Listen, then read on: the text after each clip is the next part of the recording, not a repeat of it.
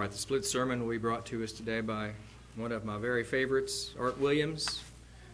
Sifting through the ashes of history with an eye on the future. Art?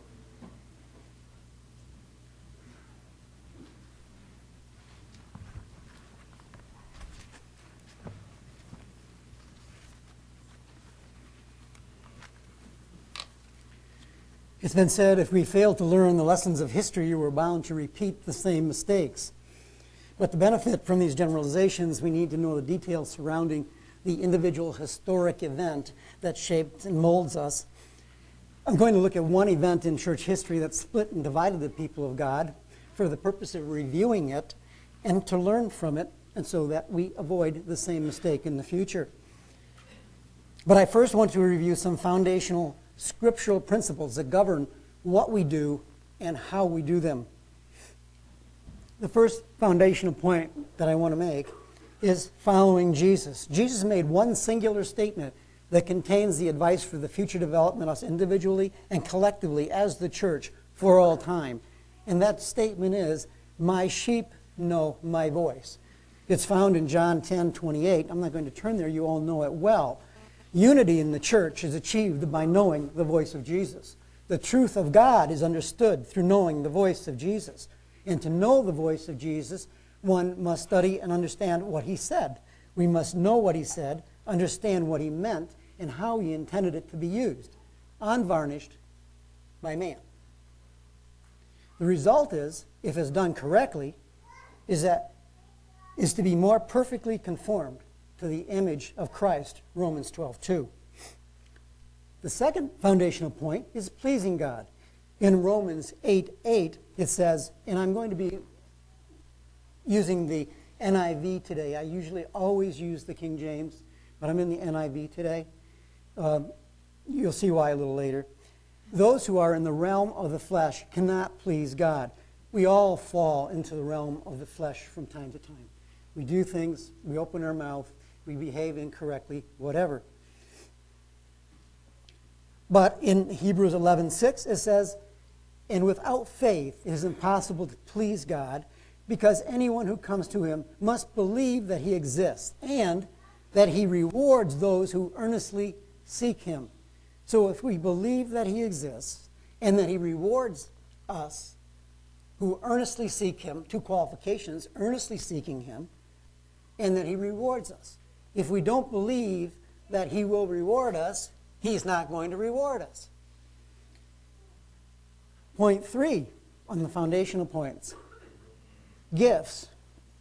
In Ephesians 4 8, and uh, then I'm going to go on to 11 through 12. That is why it says, when he ascended on high, he took many captives and he gave gifts to his people. Continuing on, in verse 11.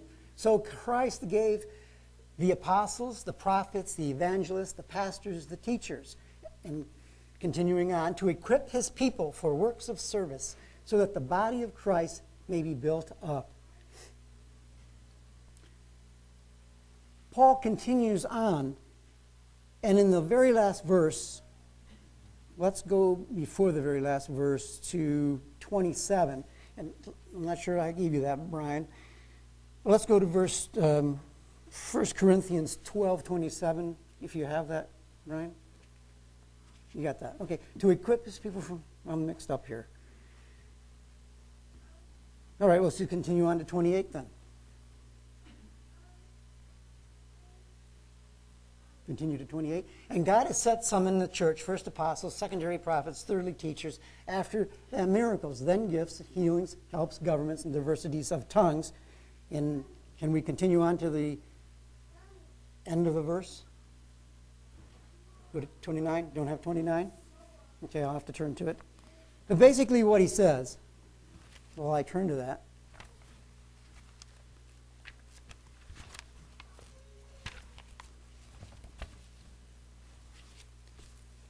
All are, are all apostles, are all prophets, are all teachers, do all work miracles, do all have gifts of healing, do all speak in tongues, do all interpret, now eagerly desire the greater gifts, and yet I will show you the most excellent way. And he goes on to say, love is the more excellent way. Love supersedes these gifts. These gifts have to be implemented in love, and if they're not, they are deficient. The fourth foundational point is sincerity. In 1 Peter 1:22, now that you have purified yourself by obeying the truth so that you have sincere love for each other, love one another deeply from the heart. You know, this can't be faked. It must be real. Politicians go about and they smile and they glad hand. They're holding babies because they want to present a certain image. But it's not from the heart. When I was a young person, I attended church for the very first time, and the man speaking said, We're going to have a number of new people attending over the upcoming weeks. Please be friendly and outgoing and make them feel welcome. Really? Being the cynical young person I was at the time, I said to myself, So they really aren't friendly and outgoing, are they? He has to tell them to act that way. In Proverbs 26 28, it says, A lying tongue hates those it hurts, and a flattering mouth works ruins. We aren't here to play church as we played house when we were little children. It's real. the next foundational point are the fruits of the Spirit. Galatians 5:22, but the fruit of the Spirit is love, joy, peace, forbearance, kindness, goodness, faithfulness. You know, it may be necessary in the life of a new Christian, a babe in Christ, to exercise self control, mentally restraining himself from using carnal methods, and to exhibit the fruits of the Holy Spirit by conscious mental thought. Because often the carnal manners are so ingrained in our heart, the ways of the world over years are difficult for that to change. But over time, with Christian growth, the unfeigned love and the fruit of the Spirit are made manifest sincerely from a purified heart. 1 Peter 1:22 Now that you have purified yourself by obeying the truth so that you have sincere love for each other love one another deeply from the heart.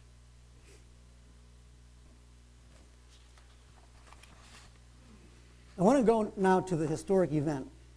And I'm not doing this to point the finger or to be critical. I'm doing it because there's so much to learn from this one singular event that happened, which in the initial incident, it was 13 simple words that probably took all of 15 seconds to say. Some of you have never heard of this incident. Other of you not only have heard of it, you lived through it. We kind of turn the clock back to 1978, Feast of Tabernacles.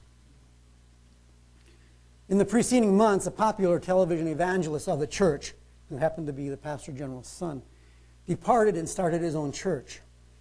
Fearing that many of the congregation would leave and follow this evangelist and have and having a large negative impact on tithes and offerings, the pastor general made the following statement God works through one man at a time from the top down, and I'm that man.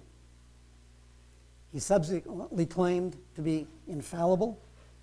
He demanded an oath of loyalty, and he went about disfellowshipping people for disagreeing with him or criticizing the, the organization. In Romans 12, 2, it says, Do not conform to the pattern of this world, but be transformed by the renewing of your mind. Then you will be able to test and approve what God's will is his good, pleasing, and perfect will.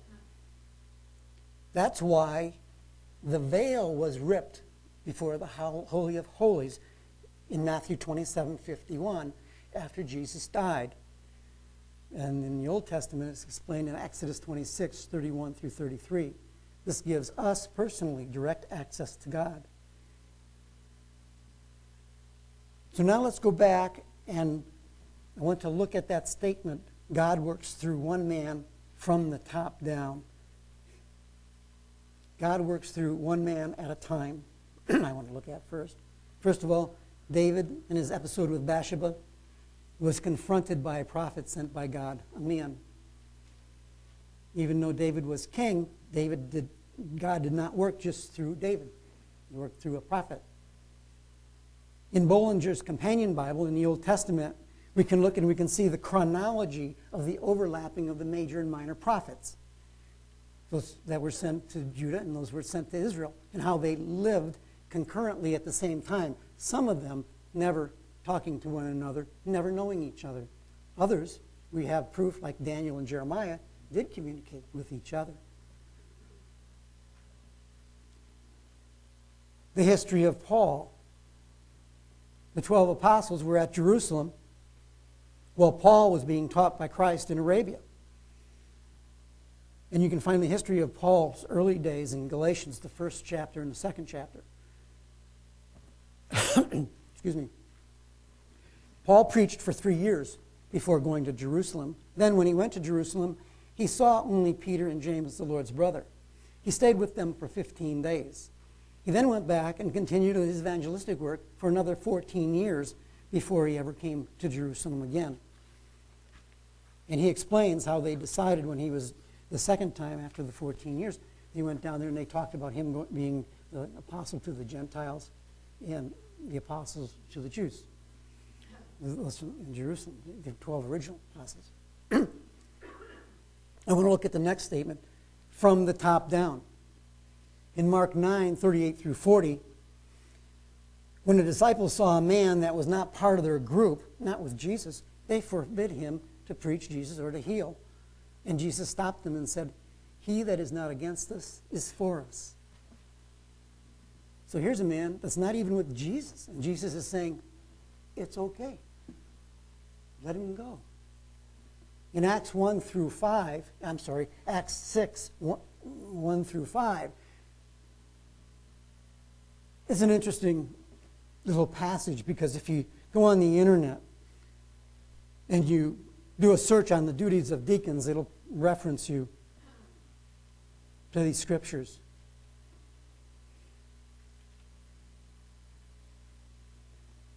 Starting in verse 1. And in those days, when the number of disciples was increasing, the Hellenistic Jews among them complained against the Hebrew Jews because their widows were not were being overlooked in the daily distribution of food. It's a little bit different from your King James. How you get that it's a distribution of food issue is by looking up the words in Strong's. You find out the table means a place where you eat. Okay? If we continue, so the 12 gathered all the disciples together and said, It would not be right for us to neglect the ministry of the word of God in order to wait on tables. The word tables, if you look up in Strong's, means a place where you put food. Brothers and sisters, choose seven men from among you who are known to be full of the Spirit and wisdom, and we will turn this responsibility over to them. and we will give our attention to prayer and the ministry of the Word. This proposal pleased the whole group. They chose Stephen, a man full of faith in the Holy Spirit, and also Philip. Now, at that point, I'll stop with that section because we know that Stephen and Philip were ordained. And I want to take a closer look at Stephen first in Acts 6, verse 8. Stephen being ordained a deacon. And in verse 8, now Stephen, a man full of grace, God's grace and power, performed great wonders and signs among the people. Continuing in 9, if you have that. Basically, we will find out that doing his great wonders and signs, he was preaching. There arose certain in the synagogue, which is called the synagogue of the Libertines, and Cyrenians and Alexandrians, and them of Cilicia and Asia, and disputing with Stephen. So Stephen is out there and he's preaching. And if we go on to Acts 8, 1 through 8, we find that Philip was out there doing signs and was healing. And in verse 12, we find he baptized. And continuing in 14, while the, it says, while the apostles were in Jerusalem, and they heard that Samaria had received the word. Now, this is the deacon Philip, not the apostle Philip. The apostles were in Jerusalem. And what was Philip doing? He was baptizing and he was preaching.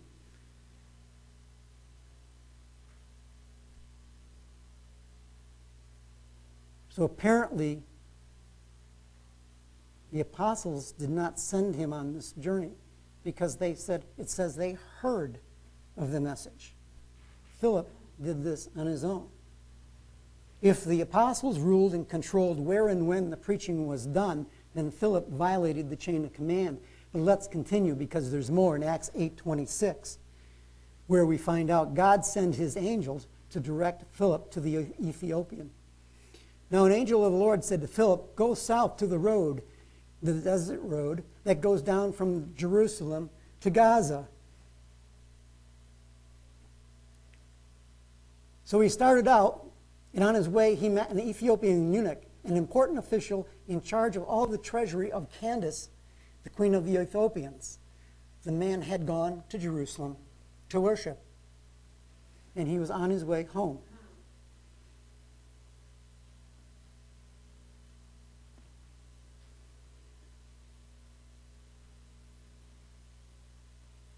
To speed things up, I'm going to skip over some scriptures, but I'll reference them to you.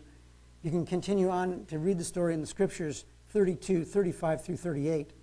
Um, what happens in there is the eunuch is reading from the book of Isaiah. Philip comes up to him, starts preaching Christ. And in the end, the eunuch asks, What forbids me from being baptized? And Philip tells him, If you believe with all of your heart that Jesus is the Son of God. What is happening in Acts 6 is not a job description for deacons and separating the responsibilities that the world does on an organizational chart, and there's nothing wrong with organizational charts.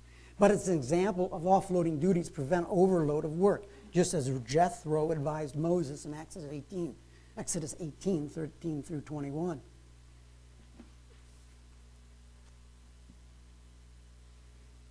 The deacon's jobs are more than just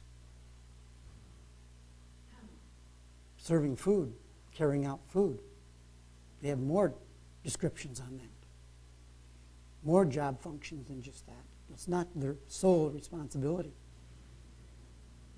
So let's move on to the claim of infallibility. And in this statement, we don't even have to go to any scriptures about this because it's very easy to disprove that statement that I'm infallible. All you have to do is look at the history of the person, what they're doing.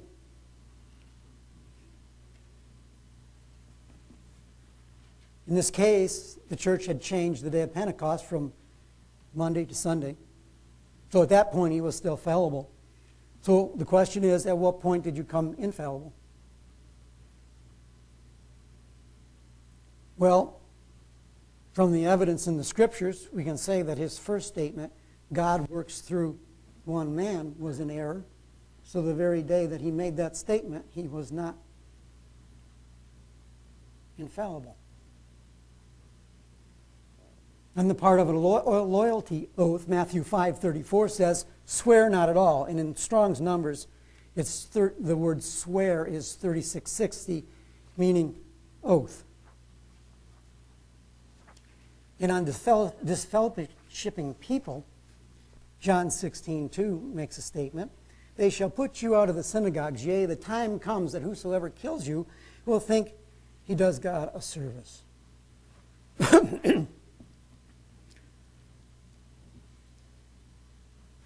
Out of the abundance of the heart, the mouth speaks. Luke 6:45. Or I said that backwards, I think. A man speaks out of the abundance of the heart. Luke 6:45. And so with words spoken, we make manifest to all that hear the condition of our heart. Now, that can be a knee-jerk reaction.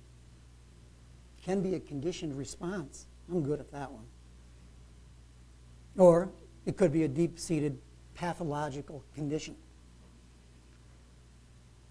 The emotions of fear and anger can abundantly fill the heart very easily, and if not checked and eliminated, eliminated, not suppressed. You see, if you suppress it, it's still there. You're just holding it back and controlling it. And it's just a matter of time before your control will break down. Fear and anger impede the unfeigned love of God, the unfeigned love that God wants us to possess from a pure heart. What do you think the reactions were to that statement? Some of you know because you lived them, you were there firsthand. But for you, those that perhaps weren't there, what do you think the reaction was, and what do you think the correct reaction should have been if you had been? Do nothing. That was one reaction. You know, people feel comfortable when they let others assume all of the responsibility. I'm real warm and comfortable then. I don't have anything to do with or the second reaction is pray about it and hope it will change. This happened too. You know, sometimes prayer is kind of like duck and cover, you know. I'll pray about it, but mm, I'm not going to do anything about it. The third one was what probably a, a whole bunch of people did. Some of you in here did it. You leave the church. This was done in two different ways. You turn your back on God and go back to your own ways. And I know a man that I have a lot of respect for who did that. He was in the ministry. And he, he if, any, if any man was a, a strong, powerful leader, he was, and he knew the scriptures well. Totally turned his back on God. If he doesn't change, he's going to lose his salvation. The second way of leaving the church was to leave that church and attend another or start your own. Both of those were done. Another reaction was to go to him and get clarification and try to change his opinion.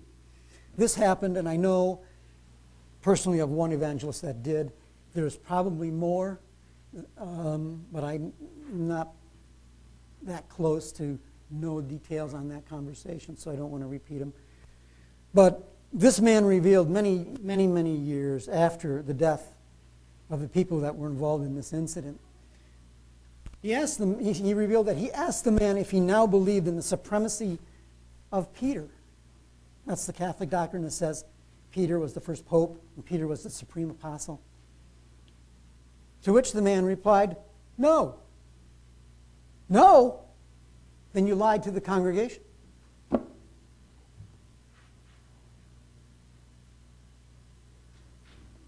Later, it was reported that he reversed himself on that and said the Catholics have it right. So, so much for infallibility again. But his justification was I have to do something. They're trying to steal the church. They're all going to run after my son, and there won't be anybody here. Because he had a big organization, he had huge broadcast costs, television, radio. It's a big organization. So he felt threatened. But they're trying to steal the church. Really? Steal the church? How can you have something stolen from you when you don't own it?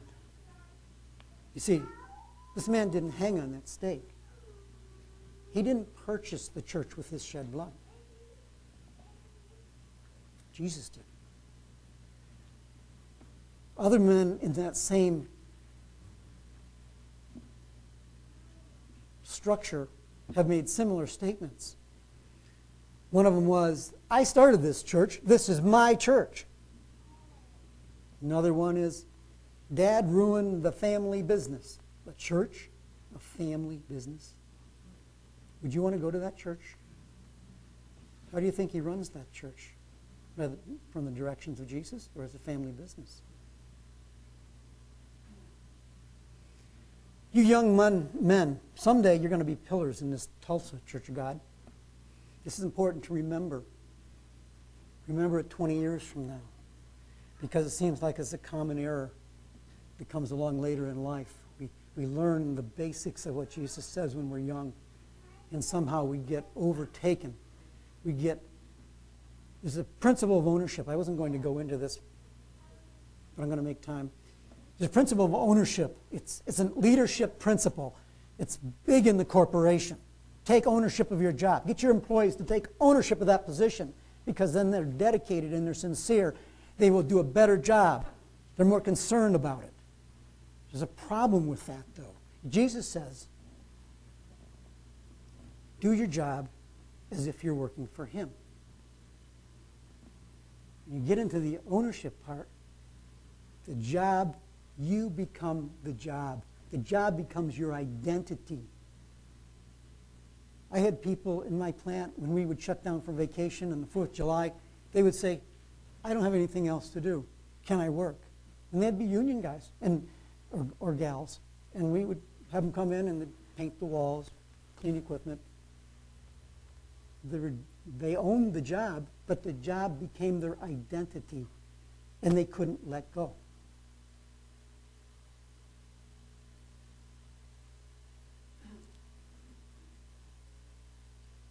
There are many origins, probably in the attitudes behind the scenes as to why this man made his statements and the subsequent man power, control, pride, age deterioration.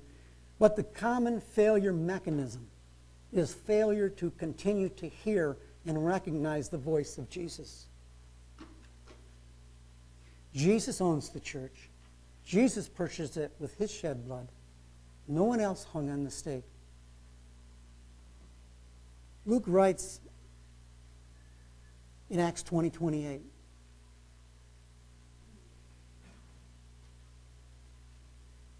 Keep watch over yourselves and all the flock of which the Holy Spirit has made you overseers. Be shepherds of the church of God, which he bought with his own blood. It's interesting because here it's kind of like the Old Testament with Aaron. Aaron would go in and he would offer sacrifices for himself first, and then he would offer sacrifices for the people. Here Luke writes, he's, he's speaking to the shepherds. Keep watch over yourselves first,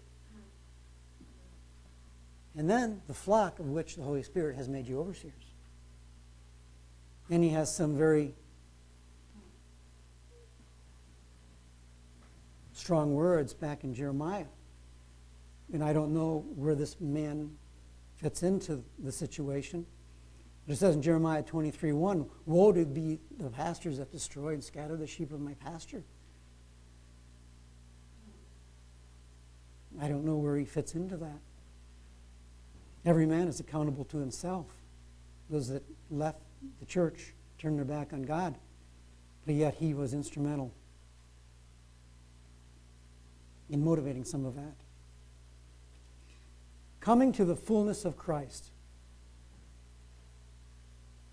A purified heart is not accomplished by authoritarian orders and commands to the whims of men, but rather voluntarily learning, understanding, voluntarily being led by the Holy Spirit, and submitting to the truth of God.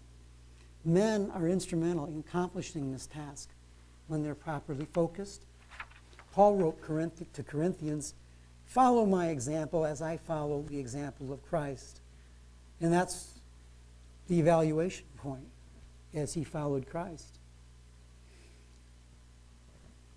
In Hebrews 13, 17, and I want to compare, I want to compare King James with the NIV here. and Brian can put the King James up there first. We'll read the King James.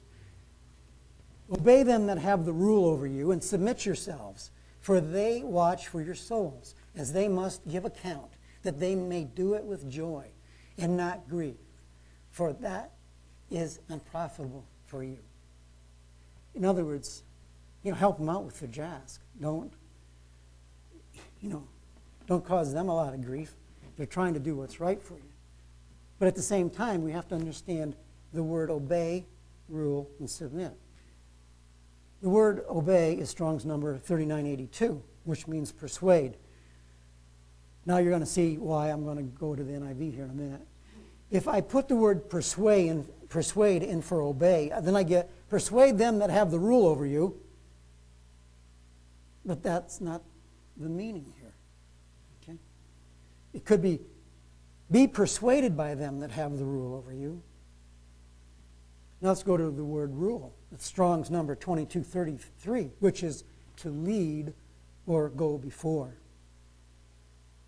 And the word submit is Strong's 5226, resist no longer, to yield. And I think in this case, the NIV does a better job of actually communicating what the intent is here. In the NIV, Hebrews 13, 17, have confidence in your leaders and submit to their authority because they keep watch over you as those who must give an account.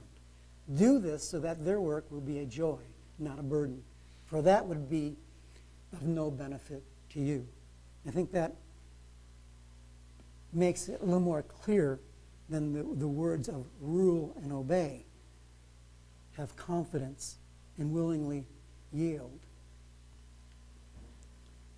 And again, there is the qualification there again that they are watching for your souls.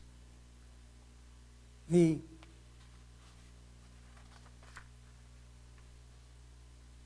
we're, I think last week we referenced Matthew 20, 25, where it says, you know, you know that the rulers of the Gentiles lord it over them, and their high officials exercise authority over them.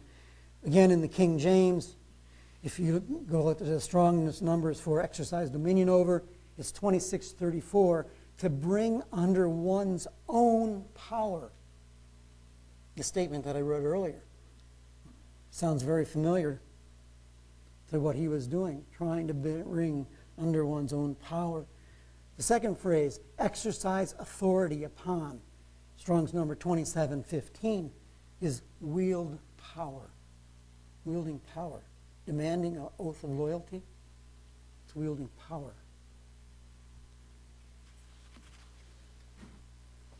So he made his infamous statement, and in doing so, he did it because he didn't want people running after his son, the popular evangelist who was leaving the church, and he didn't want everybody in the congregation running after his son. But in doing so, in his statement, he split the church, he cast people out, he drove people away, he reduced the membership, and he did exactly what he was trying to avoid. Interesting. Do you think any of this could have happened if he could have maintained a proper focus and could have been closer to God? Do you think if he would have had in his heart 1 Corinthians 3 6 and 7, where Paul writes, I planted the seed, Apollos watered it, but God has been making it grow. So neither the one who plants nor the one who waters is anything, but only God who makes things grow. God didn't help him build up that organization just to have it crumble because of one little event like this. He needed to have his faith and his confidence in God that things would work out. The chief shepherd is able to guide and direct.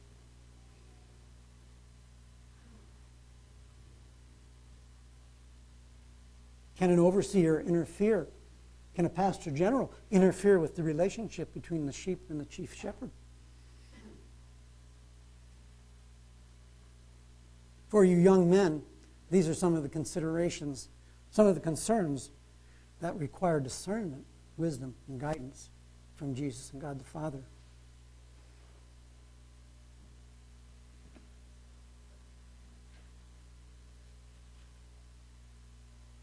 Our church today is not the church of 40 years ago. And 40 years from today, it's not going to be the same church that it is today. If we do things right,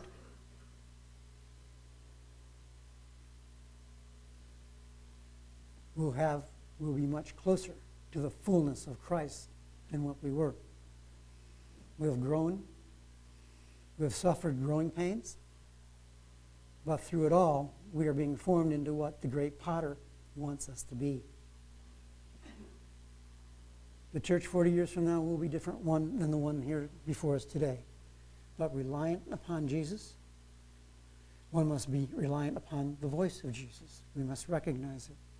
It will be incumbent upon you young men who will be pillars and those in the congregation in that day to see that it remains so.